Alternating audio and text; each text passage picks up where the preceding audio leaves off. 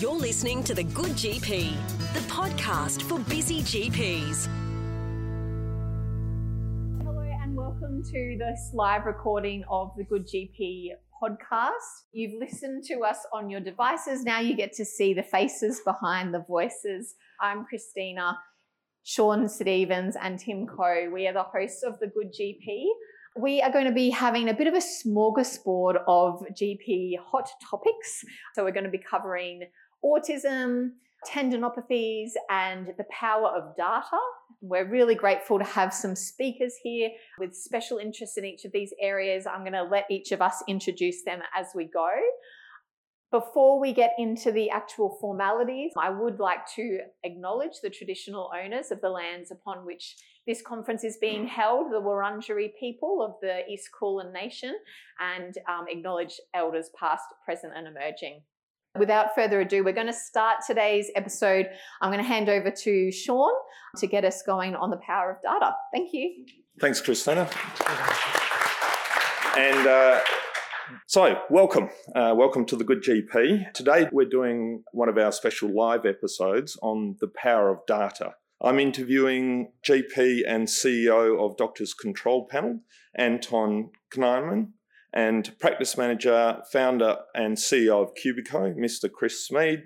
And he's also the founder of Halo, which is a product you'll be hearing about more soon. They're both industry leading software packages integrating with the major GP clinical software programs, and they're going to be sharing their insights on the power of GP data.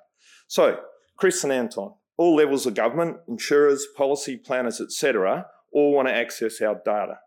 How valuable is it actually, Anton?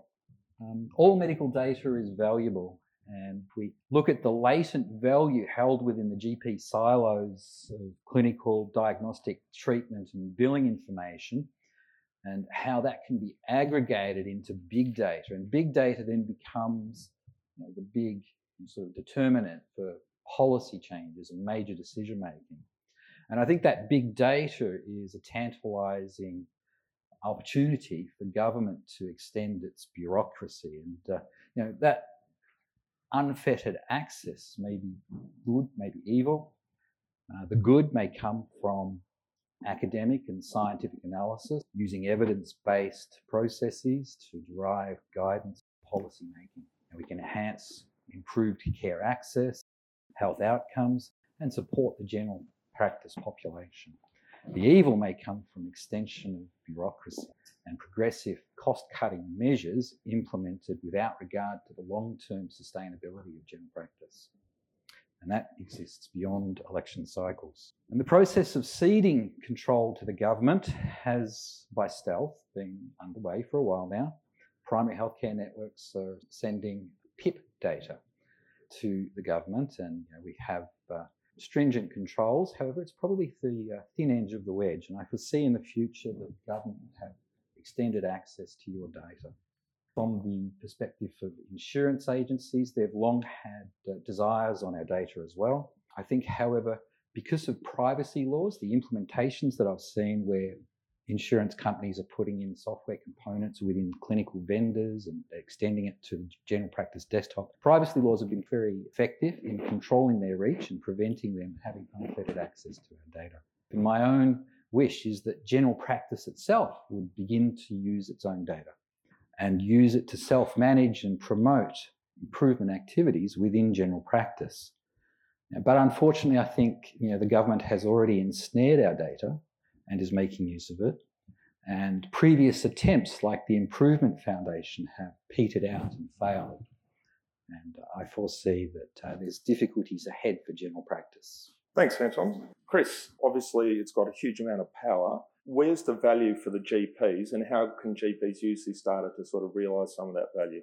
Yeah, yeah, I think it's a fantastic point, and to echo that point, I think it's one of the biggest assets that's in our practice is our data, and we need to protect that. We need to own that and be the custodians of that responsibly for as long as we can. And it doesn't always have to involve other people to get the best out of our data. There's this amazing community around harnessing your data, how to use it. Using data doesn't need to involve government or PHN to get something out of it because the second someone else is involved in a contractual mm. relationship, it gets a lot more complex. Flows of money, flows of different things. suddenly it's like, oh, but why are you involved in this contract? And how does it work? And how does it fit together? So I think that's a big thing. I think we've seen too the emergence of technology that means that you don't need to store and house data to be the ones to use it. Data can remain where it is and be used in sight rather than being sent to someone else who you have to trust for the next 10, 20, 30 years with what they do with it. Um, I think as practices, we have that responsibility to our patients and what we do to be that custodians of it. At the same time, if we put the practice hat on, we have that data, we go to the expense to house it, to store it, but to keep it up to date and to keep it relevant and to keep it accurate, we need to work out how to take advantage of that data as our margins keep shrinking and the available resourcing to provide patient care gets tighter and tighter. It's how we use it becomes more and more important. So little things to big things to harness the power of your practice data become more and more valuable. Yeah, that's a good point, and good segue to my next point. You mentioned improving patient care. Anton, how can we improve patient care using data and, and some of the programs that are out there? Peter Drucker, a uh, popular business author of 39 is business books, wrote probably one of the most uh, important quotes of business, and that is that if you can't measure it, you can't improve it. And I think that applies to clinical processes as well as business processes. And I've seen a lot of expansion of clinical software and the tools that go along with it. And I know that GPs have access to clinical tools and they can provide meaningful reports. And I believe the most ethical and the most powerful way to, to utilize data is at the point of care. Um, GPs can utilize that uh, software to provide those meaningful reports and provide a feedback mechanism within general practice. And my experience is that uh, many motivated practices who are utilizing those techniques are the high achievers amongst general practices. And that is with regard to you know, the preventive care activities that uh, you know, are so important. Uh, these are the desirable cross cutting concerns that GPs often find difficult to fit into their busy workflow. These are the desirable and, and beneficial uh, preventive care activities, ensuring data um, integrity and missing information is filled in, screening and preventive care activities. Those sorts of activities are very amenable to a feedback mechanism for improvement. And I think that uh, if we're going to harness our data, I think preventive care uh, is, a, is sort of a hot topic that can be focused on, and uh, within a general practice can be a you know, sort of a first port of call for improvement. Great, thanks, Anton. Chris. I'd approach this from the practice manager side of it. That's where I was for a long time, so I guess that's the lens I put at it. Is that we need to find ways to engage with our data that doesn't keep data over here and patient engagement here and engaging with that patient because it actually doesn't come together. I was running for a practice for a long time, and we get reports once a month or once a quarter. It was too late to do anything with it. And it was too late to delve into how to use it in practice because I think we need to think of the usage of data in two ways. One is reporting, and understanding what is going on in your practice, what is happening, to then guide where we put effort to use that data for an outcome. If you are already doing an amazing job with the CDM program, adding more steps onto that actually doesn't add anything to what's happening in practice. It actually just adds more cognitive load. But if you look at your data and you find these areas of opportunity, as a team, you can get someone behind that. You get your team behind it. I love that when you get your whole team behind an outcome together using practice data. And then you need to celebrate the outcomes of the wins. I think over the last two or three years, we just got pretty beat down, just like this is a change, do this, this is a change, do this. When you do something, use data to measure the outcome and celebrate that win because that is awesome. Mm. And you know, your reception team will get behind celebrating that win. Your nursing team will get behind celebrating that win. And it brings everyone on a pretty awesome journey because they know they're benefiting the patients. Mm. Excellent. Yeah. Look, good points, both of you. And I'd have to say, using the tools, not just Cubiko and DCP, although I particularly like those, but lots of the tools to, like you say, bring it to the coal face within that, that interface with the patient, but then also look at what you're doing and, and yeah, improve and celebrate your wins. So let's turn now to benchmarking. I think this is something that's got um, massive benefits. You can see where you're not going as well and see how you're comparing to your peers. Chris, you've got some benchmarking data. What would you say some of the benchmark measures that you think practices should be yeah. focusing on? So, first off, I struggle with the word benchmarking because it has so many connotations that go along with it that you're better or worse. And actually, sometimes it's just like, how are we going? And is our number at all in the realm of what's happening? And I know that's benchmarking, But just there's so many people now with PHNs and everything over the last few years that you hear that word, and I can literally see people in the audience go like, "Oh, benchmarking." I'm having a reaction. Um, we're all being lovely and quiet too, because I know that there's a podcast. But yes, I can see you all shut up. Um, we took three, nearly nearly two and a half years running Cubiko and crossed uh, a couple of um, nearly over 800 practices before we even thought about tackling it, because we knew that it was um, really important that the way we did it paid respect to practices. And what we spoke about in the first question here today was the value that their data is probably one of the biggest assets in the practice.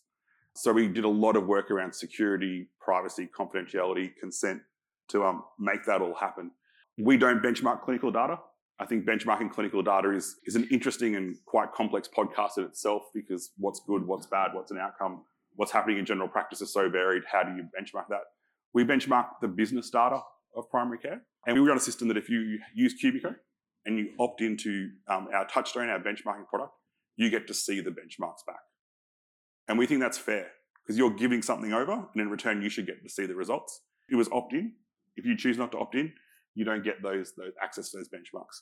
We've been tracking topic of the quarter bulk billing rates and billings and utilization and use of item numbers. And we actually make it available on our website, a few of those key metrics.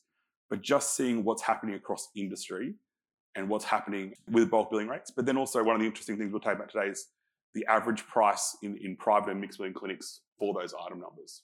So I guess, sorry, it's a long way to saying that we use data. Every practice, what they want to know from the aggregate data set is different. But what we focus on is how you use it to become a sustainable business. Because as the college says, if you don't have a sustainable business, how are you going to be around to provide patient care? Thanks, Chris. One final question. Uh, let's have a look at the future of data. Everyone's talking about the cloud, but Helix has had some issues and titanium has been delayed multiple times. Anton, can you tell me where you think data is headed in the future? Firstly, comment with, with regard to cloud software and, and migrations. I think that there's still hurdles ahead, and it basically you know, sort of sits within the nitty gritty of implementation details. They have problems with connecting printers and other issues.